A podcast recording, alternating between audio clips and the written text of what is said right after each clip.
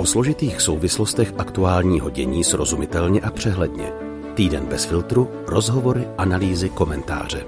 S Aneškou Jakubcovou, Ondřejem Havlíčkem a Filipem Braindlem každou neděli bez filtru. Ústavní soud v úterý zamítl stížnost kardinála Dominika Duky a právníka Ronalda Němce, kteří se domáhali omluvy od brněnských divadel. Zásah do svých osobních práv a do svobody náboženského vyznání spatřovali v uvedení dvou kontroverzních her chorvatského režiséra Olivera Frlíče na festivalu Divadelní svět Brno v květnu 2018. Inscenace provokativní formou zobrazovaly některé křesťanské symboly a kritizovali církev i západní pohled na muslimský svět. Podle pravomocného rozsudku, potvrzeného nejvyšším a nyní i ústavním soudem, však o diskriminaci křesťanů ani zásah do práva na svobodu vyznání nešlo. A právě tomuto případu a souvisejícím tématům jsme se rozhodli věnovat šestý díl podcastu Týden bez filtru. Co se stane, když se střetne svoboda slova, uměleckého vyjádření a svoboda náboženského vyznání? Co s tím mají společného dotčené city? A potřebujeme k tomu verdikt ústavního soudu. Proč je demokracie lepší než teokracie? Jak nevést kulturní války, ale naopak dialog? Kdo má mluvit za křesťany?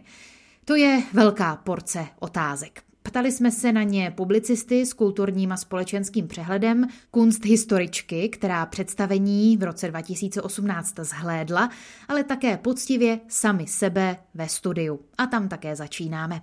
Za Ondru a Filipa vás zdraví a k poslechu zve Aneška Jakubcová.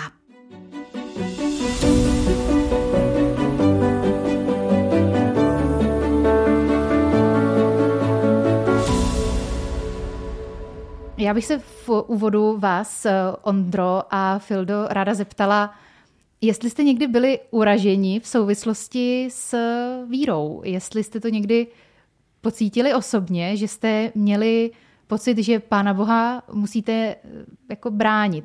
Na základní škole. Od té doby ne. Já si myslím, že jsem se taky až tak, eh, že bych se dostal do pocitu uraženosti, že to nebylo ale e, je pravda, že třeba v souvislosti s touhle kauzou jsem si tu otázku kladl, protože jsem si říkal, mě to taky celkem vadí, že takhle, takhle prvoplánově přes e, nějaké e, prvoplánové útoky vlastně schání publicitu pro nějakou, nějakou svoji hru. Ale bylo to spíš v téhle rovině, ne, ne v té, že uráží moje náboženství, ale že se snaží takhle, takhle jaksi primitivně vlastně získat tu pozornost a ještě ke všemu se mu to daří.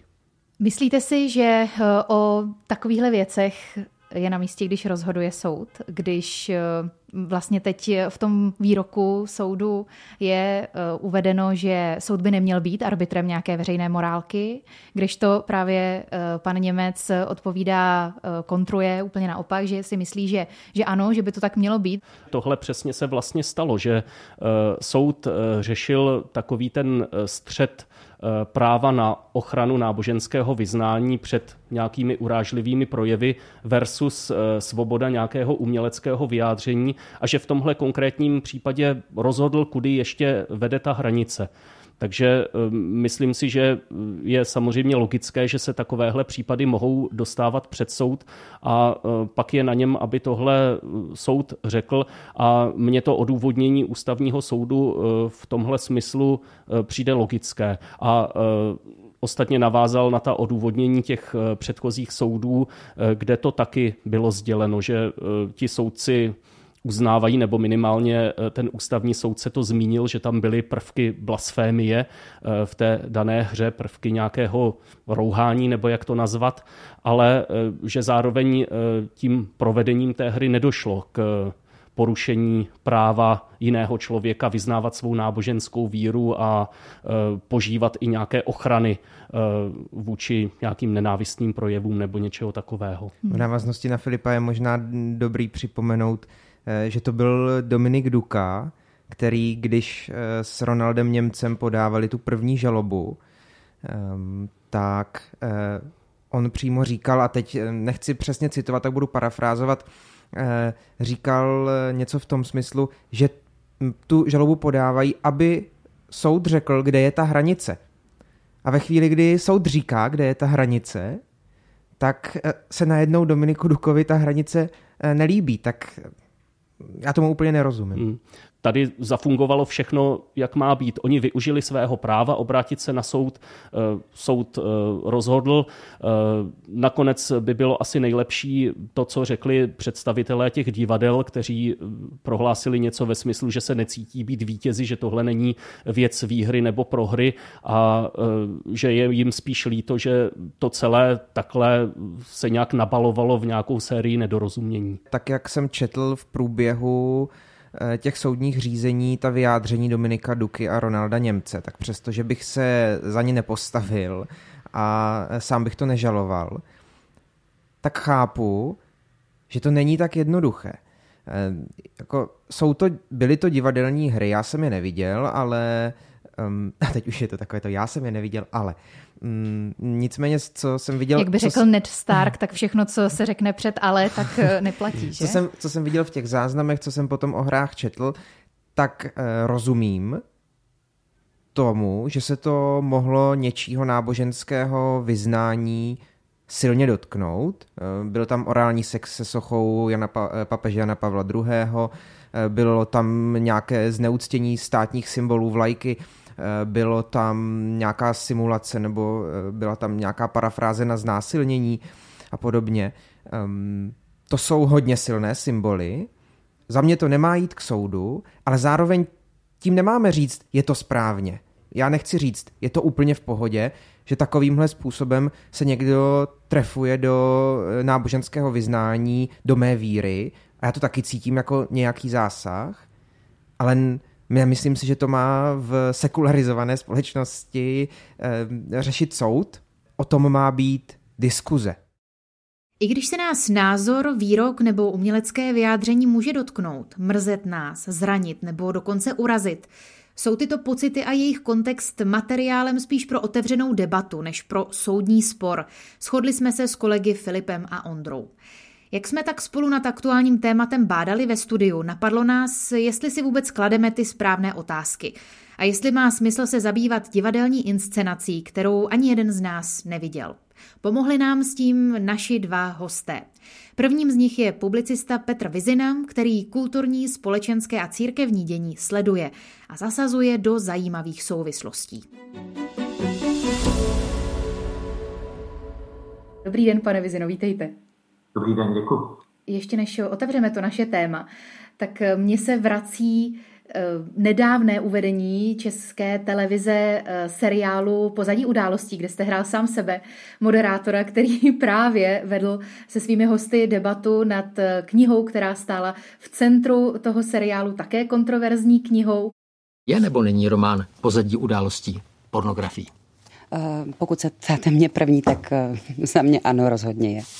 Co myslíte věří?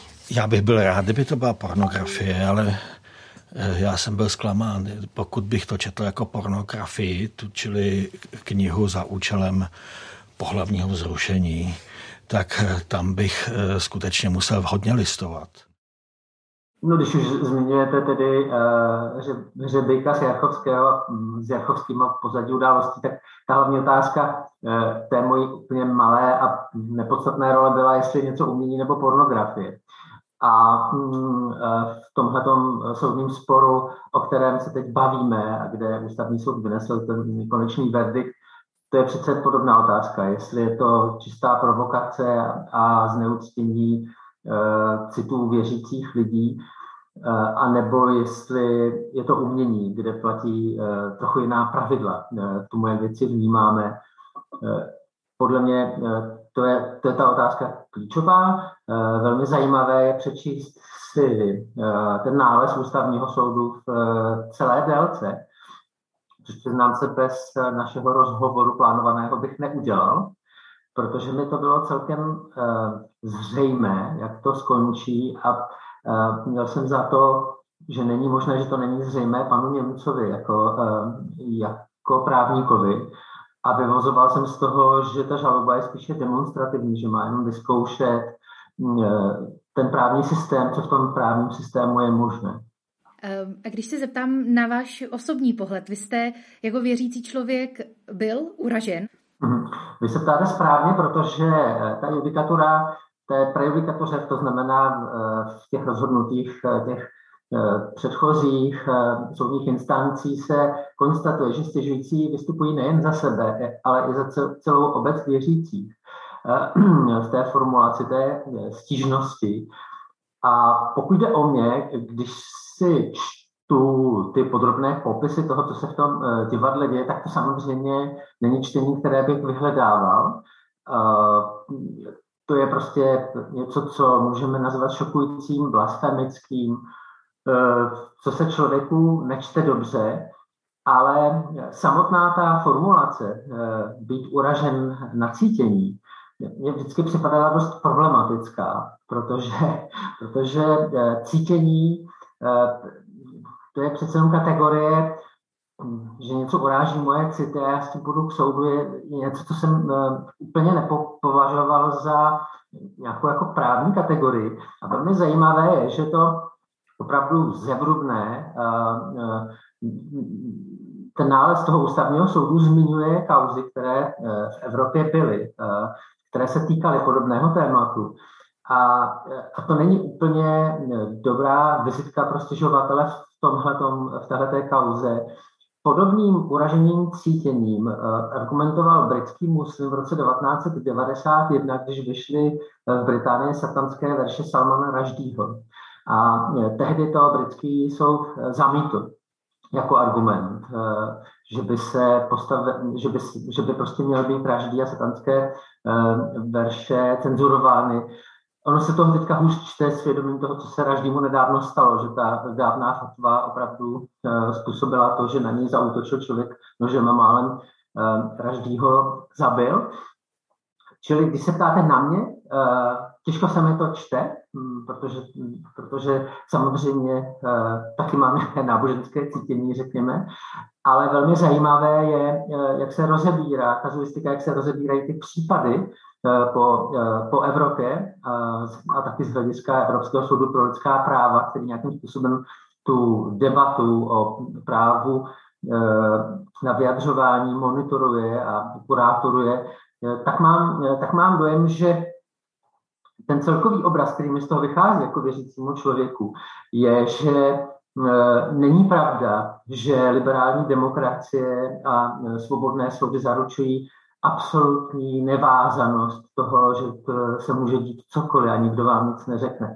To je to, co naznačují ti stěžovatele. Prostě, že, že uh, oni naznačují, a to je víc než právní spor, myslím, že to je jedna bitva kulturní války.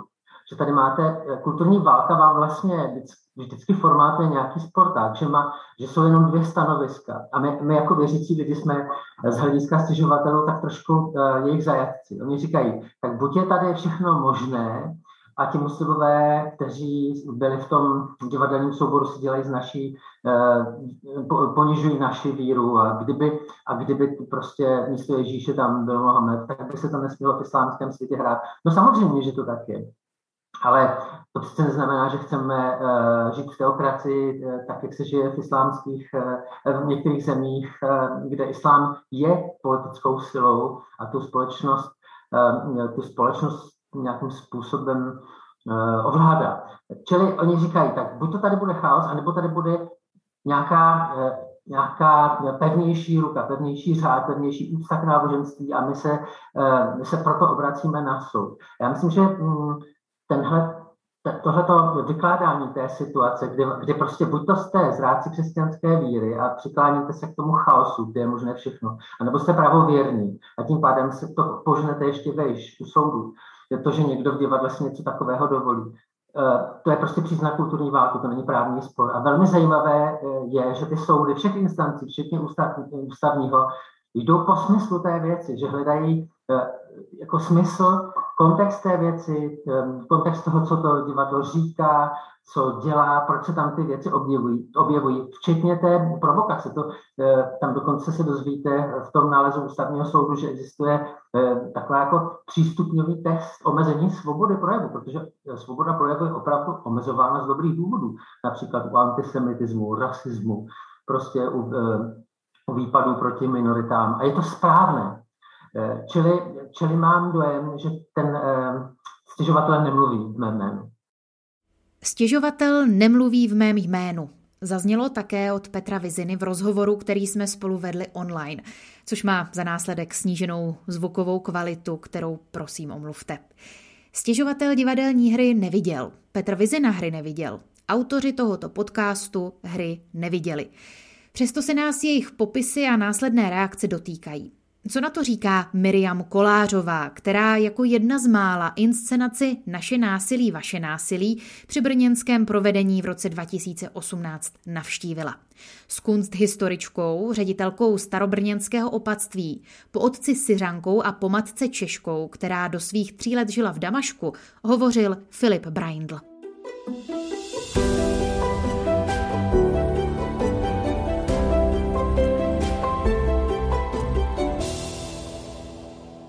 Proč jste se tam tenkrát vydala? Byla to zvědavost vidět to, o čem se tehdy hodně mluvilo, nebo ještě něco jiného? Uh, tak ten lístek jsem si koupila mnohem dřív, než se o té hře začalo vůbec mluvit. Já jsem tehdy v té době uh, s Husou na provázku spolupracovala, protože jsme tam pořádali uh, takové debaty, které se jmenovaly Husa klub, předtím kabinet Havel, Havel a vlastně s eh, mým velmi dobrým kamarádem Honzou Hanákem jsme se účastnili těchto diskuzí a znali jsme to publikum Husy a znali jsme i ty okolnosti. Ano, byla tam trošku zvědavost, protože když jsem si přečetla anotaci o té hře, tak jsem si říkala, to zní hodně jako třaskavě. Na některých místech, kde se ta hra odehrávala, tak k tomu vždycky byly nějaké společenské reakce, které byly více-méně intenzivní, buď hodně, anebo méně. Nevím, jestli byla některá z těch reakcí na tu hru tak strašně silná, jako byla tady v Brně. Nicméně ono to bylo součástí té samotné hry.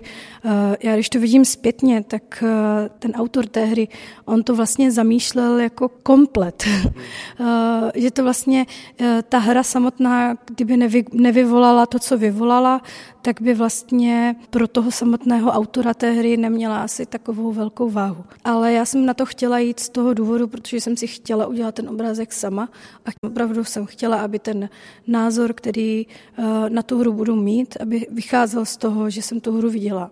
Jaký ten názor tedy je? Eh, stotožnila byste se třeba s tím, že eh, byla v něčem pohoršlivá nebo že někde šla hm, za hranu, řekněme, nějakého vkusu, jak právě namítají i ti kritici? Tak pokud se na to budu dívat jako člověk, který chodí do divadla, tak to pořád budu vidět jako divadelní hru. To znamená, eh, tak jako ti, kteří chodí na eh, filmy do kina a chodí na různé bizarní záležitosti, tak eh, to vždycky bude jenom otázka toho těch prken anebo promítacího plátna, která končí za dveřmi toho sálu. Tak to je na prvním místě. Na druhém místě já jsem věřící, mám teologické vzdělání. Myslím si, že i co se týče literatury, tak eh, jsem v tomhle směru poměrně sečtělá a jako mě osobně ta hra nějakým způsobem nezaujala. Teď mluvím čistě subjektivně, nejsem divadelní kritik, ale já bych jí vlastně vůbec jako za normálních okolností nepřikládala žádnou váhu. Věřím tomu, že lidi, kteří jsou citliví a kteří, řeknu to teďka, nedokážou zavřít ty dveře toho divadla, tak eh, pro ně může ta hra opravdu způsobovat eh, nějaké pohoršení, může se je dotýkat jejich víry, protože ona se, ona se opravdu v eh, některých momentech velmi tvrdě vysmívala. Eh, vysmívala se víře, vysmívala se křesťanství a věřím tomu, že to někoho mohlo hodně bolestně zasáhnout a naprosto to respektuju. Já bych jako nikdy nikoho do toho netlačila, aby se na to musel dívat a vlastně nikdy bych eh, eh, nesouhlasila s tím, aby ten eh, názor, který v té hře nějakým způsobem byl vnucován anebo prezentován jako něco, co je absolutní pravda nebo co vlastně ty lidi mají přijímat. Vlastně kdyby se to do těch médií nedostalo, tak by potom ani pes neštěkl, bylo by to všem úplně jedno. To, že tam jsou scény, které jsou vůči věřícím lidem velmi nepříjemné, to je prostě realita. Jsou i jiné filmy, jiné divadelní hry. Nicméně, jak jsem to říkala předtím, že pro některé lidi tyto věci mají zůstat zavřené za za dveřmi sálu a už dál to nerozpitvávat. Možná poslední otázka.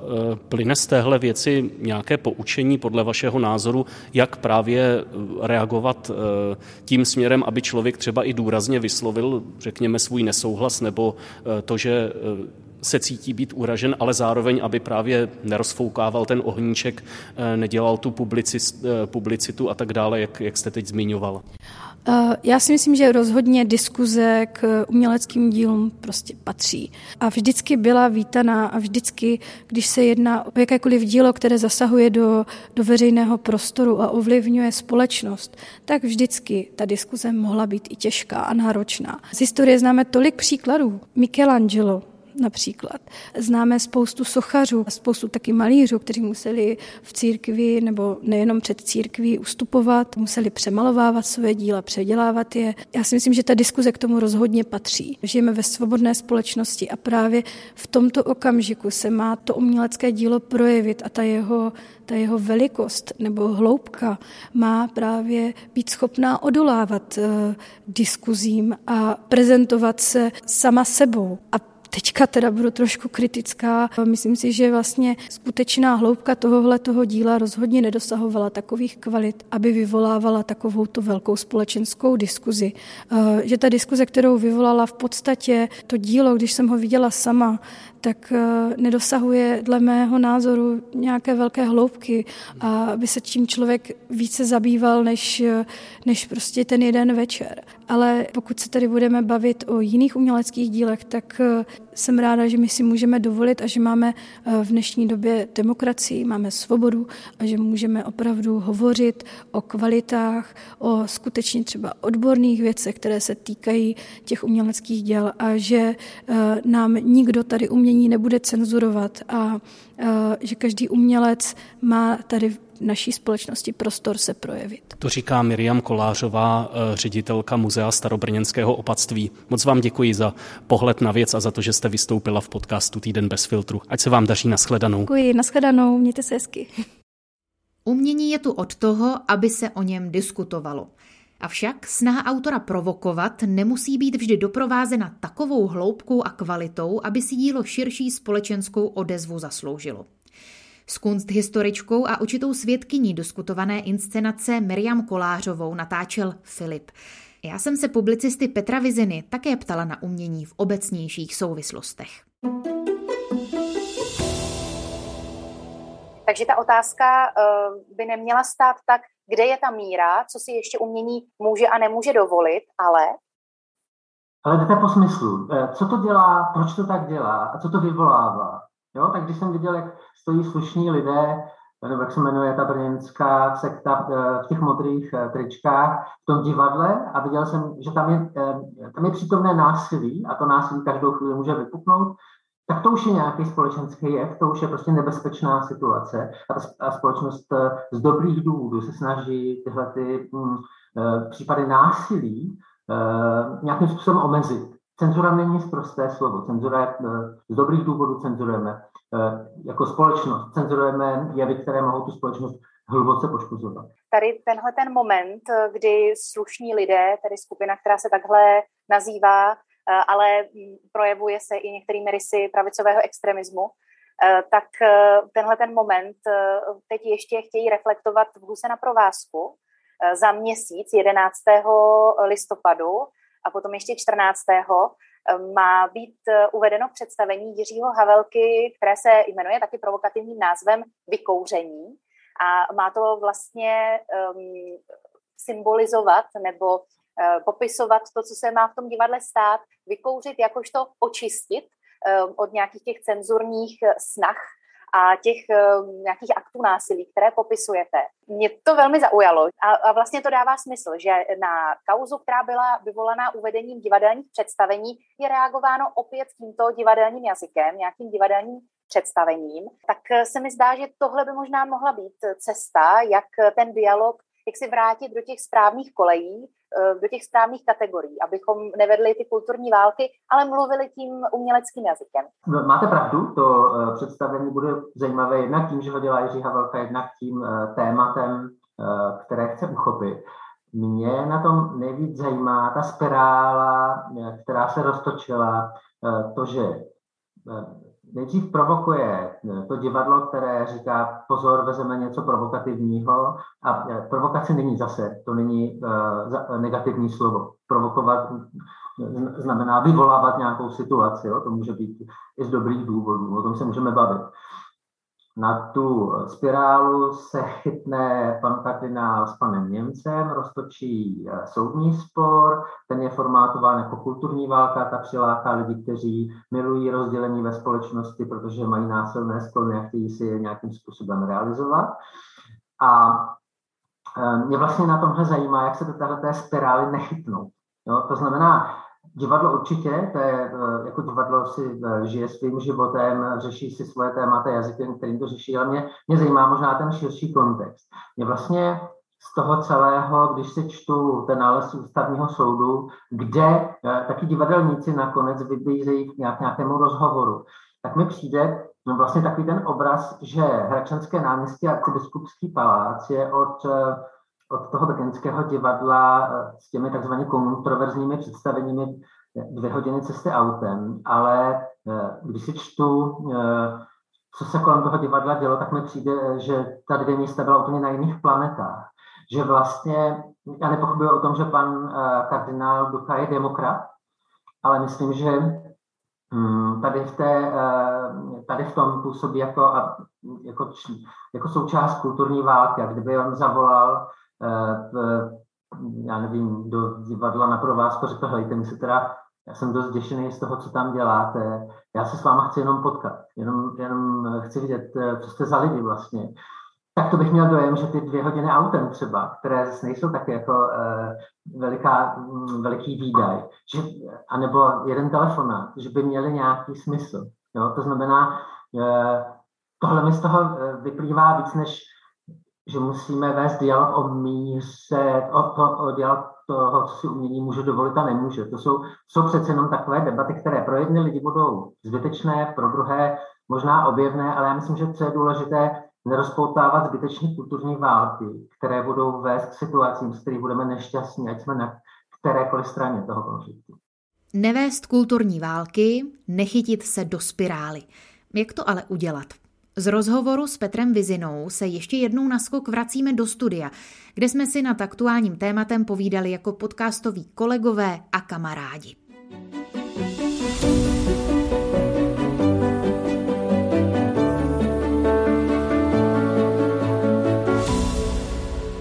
Jak by tedy to vymezení, aby bylo dostatečně silné, ale zároveň nebylo takhle jako mm, absurdně dožadující se něčeho, co vlastně jsme věděli asi, jak dopadne. Jak by takové vymezení se mělo vypadat, Ondro?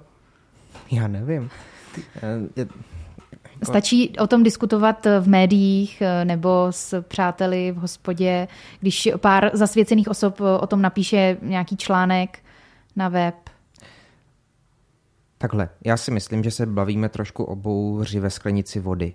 Celá ta mm, kauza je vyvolaná tím, že si sami v sobě nevíme rady s tím, jak tu svoji víru teda prezentovat a jak si za ní, jak si za ní stát. A tohle je docela, docela dobré téma, jak jako veřejně ukázat, um, my jsme křesťané a tohle nám vadí, ale já si myslím, že bychom mnohem víc uh, měli se zamyslet nad tím, jestli to, že jsme křesťané, ukazujeme jako každý den tím, jaký jsme a co děláme. A myslím si, že tohle je opravdu prostě vlastně strašně nedůležitý. Jak, eh, jak se nějaká hra dotkla eh, našeho náboženského cítění, protože já jsem přesvědčený, že kdybychom opravdu, a já sám si sypu popel na hlavu a, a mažu si tam máslo, uh, myslím, že kdybychom opravdu žili jako křesťani, tak nás to vlastně moc nezajímá. Jasně, to je pohled eh, člověka, jednotlivce, křesťana, eh, který vlastně se zabývá tím, jak on víru prožívá, eh, aby ve svém nejbližším okolí třeba ukazoval, e, evangelizoval. Ale když si kardinál ještě svého času pražský arcibiskup, jestli tam není ta tíha odpovědnosti, že si vlastně hlasem té církve, nějaký, nějakým tím prvním bojovníkem v přední linii, a já to neobhajuju a vlastně, vlastně s tebou souhlasím, ale hledám tady ty možnosti, e, jak, jak se to vlastně mohlo stát, že to takhle e, tímhle směrem šlo. A myslím si, že tahle ta tíha nějaké odpovědnosti, že kdo už jiný než já má být tím hlasem, kdo už jiný se má ohradit.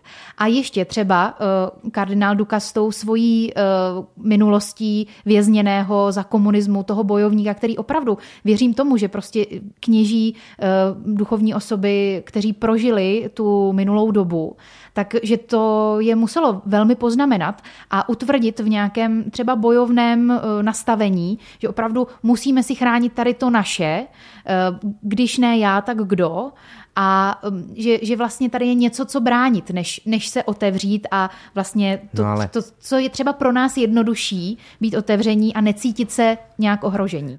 Já si myslím, že by se mi líbilo, kdyby pražský arcibiskup nebo jakýkoliv e, církevní hodnostář, až se něco podobného příště stane, tak řekl, z toho, co jsem e, o tom slyšel, protože jsem to sám neviděl, mi přijde, že to se nějak dotýká mojí víry, naší víry, víry lidí, které já tu zastupuji jako jejich arcibiskup, případně jako předseda biskupské konference nebo něco podobného.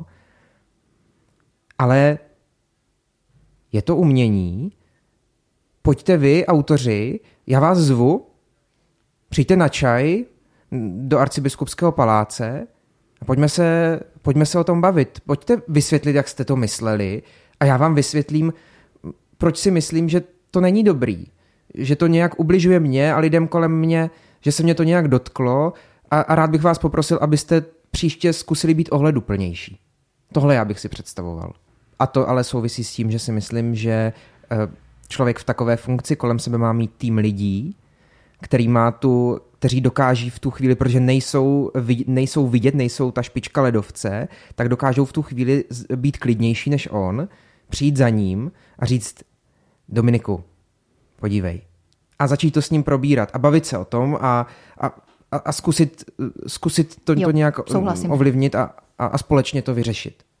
Eh, tohle je možná, možná ten, ten problém, který je eh, na počátku, že máme pocit, eh, že jsme jako vysláni do nějakých bojů a ty důležitější bitvy jsou ale ve skutečnosti někde jinde. Jako ty, jsou, ty jsou třeba k tomu, jak, jak se zachováme, když, když sem přicházejí uprchlíci, nebo jak se zachováme, když se kolem nás šíří nějaké fake news a podobně. A to jsou, to jsou ty pravé prostory, kde máme jako být jako křesťané eh, postaveni do nějaké, a teď to říkám hodně v uvozovkách, bitvy, protože ani tam jako nejde, nejde eh, fakticky o nějaký boj, ale o to místo, kde, kde máme být prostě pevní a eh, pevně tam stát a jako odrážet to, co přichází zvenku. Tohle, tohle opravdu, jak, jak zaznělo bouře ve sklenici vody, mně to tak přijde, no, jako nerozvířit se všechno to okolo, tak prostě to proběhne eh, opravdu za minimálního zájmu a je to už za námi. Mně se líbilo, jak eh, ten nález ústavního soudu eh, ústavní soud uzavřel, nebo přesněji soudce zpravodaj Ludvík David, že v jednom z citovaných rozsudků Evropského soudu pro lidská práva zaznělo v dizentu, tedy v odlišném stanovisku, že pro věřícího je nejlepší ochranou před rouháním a výsměchem síla jeho víry – Čas uplynulý od uvedení obou her prokázal, že se věřící ochránit dokáží. A to mi přijde velmi přesné. Povzbudivě vyznívá citace z odůvodnění verdiktu ústavního soudu. Nadějně a snad nepříliš idealisticky pak představy o tom, jak máme být a jsme schopni otevřené debaty i nad těžkými tématy. Na ponaučení z případu jsem se ptala i Petra Viziny. Já bych eh, to završila eh, možná nějaký, nějakou snahou o nalezení po naučení z téhleté situace. Měli bychom si to vzít jako nějaký modelový případ, na kterém se něco naučíme, nebo bychom už to měli zavřít jako kapitolu a měli bychom se věnovat nějakým jinakým tématům. Přece jenom už na tom pražském arcibiskupství sedí taky někdo jiný. Hmm. Uh, já se vždycky snažím otočit tu situaci tak, uh, abych byl a teď bez ohledu na ten náboženský kontext, abych byl ten ďáblův advokát, abych mluvil trošku proti sobě. Čili když to otočím, tak já jsem moc rád, že žijeme v zemi, kde je možné vznést stížnost na obranu vlastního náboženství, že to není, že to není nic posmívání, že je možné, že prostě taková situace jednou může nastat, že prostě celá skupina obyvatel je nějakým způsobem vystavena nějaké šikaně. To za A, takže jsem rád, že žijeme v zemi, kde to je možné. pak jsem rád, že ne, žijeme v teokracii, ale v demokracii a že ti soudci uh, všech uh, instancí soudů, kteří se k té věci vyjadřovali, se vyjadřovali kompetentně, nikoli na základě předsudků, ale že, ta, že ten nález ústavního soudu, který tu prejudikaci, prejudikaturu zmiňuje, tak je plný vlastně zajímavého přemýšlení o tom, jaký je například vztah morálky a práva. To samozřejmě pan Němec asi bude vědět, že Eh, že to, když vyčítá soudům, že nehlídají morálku, eh, tak on přece musí vidět, že vztah mezi morálkou a právem je trošku komplikovanější, než že by soudci byli hlídači veřejné morálky. To samozřejmě eh, to se musí na právech učit, to jinak není možné. A další poučení pro mě, že nějakým způsobem to tady bude stále přítomné, že náboženská vyprávění a symboly budou součástí té veřejné rozpravy, že to není čistě privátní věc a že taky ale náboženské symboly eh, a cítění se dají zneužít, eh, že se například, že najednou zjistíte, že za vás někdo mluví a vy ani nechcete, aby se za vás vyjadřoval. Eh, základní otázka pro křesťany není, jaké jsou vaše city. Základní otázka pro křesťany je, chtěli byste žít v teokracii? Anebo v demokracii? A to myslím, že je eh, to několik, eh, jako, několik hodin práce zjistit vlastně, co je to demokracie, protože nám často připadá jako nemoderovaný chaos. A teokracie nám připadá jako, jako eh, skvělý řád, kde pán Bůh je svatý a tak. No, jenom bych připomněl, podívejte se na ty země, které mají takovouhle vládu, jak se v nich žije kde je silná ruka a kde se vládci dovolávají náboženského cítění. Říká Petr Vizina, novinář, komentátor. Díky za váš čas a za to, že jste promluvil pro podcast Týden bez filtru. Díky, co vám daří.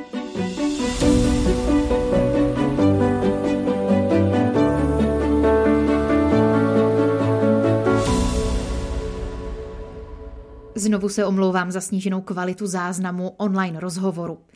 Šestý díl podcastu Týden bez filtru je u konce. Na závěr ještě pravidelný výhled do týdne příštího, tentokrát Filipovýma očima. Jak se ve směs komentátoři shodovali, komunální volby nakonec nebyly referendem o vládě, ačkoliv se o to parlamentní opozice vehementně snažila. Přece jen ale celostátní politika do lokální proniká a projevuje se to i kolem koaličních vyjednávání na pražském a brněnském magistrátu. Bude zástupcům stran stačit jeden měsíc od voleb? Uvidíme. Politika plná mocenských rituálů, to je započatý sjezd čínské komunistické strany, který zřejmě potvrdí vizi prezidenta Xi Jinpinga. Lidskoprávním organizacím to asi velkou radost neudělá. Když už mluvíme o režimu, který si zakládá na koncentračních táborech, v sobotu se v Pražské katedrále koná mše s připomínkou 80. výročí jedné z nacistických odved za atentát na Heidricha, hromadné popravy příbuzných parašutistů nebo spolupracovníků odboje, včetně 14-leté Jindřišky Novákové, statečné dívky s kolem. A ještě jedno výročí. Sto let uplyne v úterý od vzniku BBC, původně soukromé rozhlasové společnosti, z níž se stala uznávaná britská veřejnoprávní rozhlasová a televizní stanice. Naši poslanci se mají na co těšit. Ne, že by nadcházející týden přinášel nějaké vybočení z parlamentní rutiny, ale na středečním programu sněmovny je vernisáž v gastronomickém zařízení bufet, což samo o sobě budí fantazie běžného smrtelníka. Svými litografiemi daný prostor vyzdobil malý Jiří Slíva, který prý při vernisáži i zahraje, protože dle oficiálního sněmovního materiálu je zapáleným hudebníkem. Dále se dočteme, že vystavené práce jsou ukázkou možného budoucího systémového přístupu k utváření estetiky sněmovních prostor. To by bylo fajn zejména tehdy, pokud by šlo o díla kresleného humoru, jemuž se Jiří Slíva úspěšně věnuje. Ve čtvrtek do kin vstoupí film Il Boemo, který přibližuje osobnost hudebního skladatele 18. století Josefa Myslivečka. Ten se neproslavil tolik jako jeho současník Mozart a těžko říct, zda režiséra Petra Václava čeká Oscar jako Miloše Formana za Amádea. Šanci má, protože nominaci České filmové a televizní akademie získal. V pražském Klam Galasově paláci bude od pátku výstava s filmovými kostýmy a projekcí myslivečkových árií v podání souboru Collegium 1704. Slavia nebo Sparta. Nekonečný příběh českého klubového fotbalu čeká další díl. Pražské derby se hraje ve Vršovicích. Kdysi se prý národ dělil na slávisty a Spartany. Teď to vypadá, že dělící linie vede jinudy. Každopádně pro ty, koho to zajímá, hraje se v neděli večer, kdy už se ochladí a celkově se současné vysoké teploty během týdne trochu sníží, asi ale nikterak drasticky. Tak ať se vám příští dny vydaří, to přeje Filip Braindl. Filip toho sportovního nadšence opravdu nezapře, to pro mě novinka není. Co mě ale překvapilo, že se osvědčuje i jako rosnička. Upřímný dík vám všem za poslech, za pozornost a také za podporu celého projektu Bez filtru v kampani na Hit Hitu. Už teď víme, že jste nám kýženou částku 200 tisíc korun pomohli naschromáždit. Děkujeme, vážíme si vaší přízně a prosíme vás, dejte nám vědět, co bychom mohli dělat lépe, co se vám líbí a co vám naopak nevyhovuje. Jsme si vědomi, že je před námi hodně práce, pomozte nám ty největší rezervy odhalit a pracovat na nich. Pište nám na Facebook, na Instagram nebo na e-mail podcastbezfiltru zavináč gmail.com. Pěkný celý příští týden vám přejí Filip, Ondra, Aneška a zvukař Tonda. Naslyšenou příště. Podcasty bez filtru pro vás tvoří tým, který jde na dřeň, hovoří otevřeně a bez předsudků. Najdete nás v podcastových aplikacích na Facebooku, Instagramu a Twitteru. Podpořte start našeho projektu do poloviny října mimořádně na portálu hithit.com.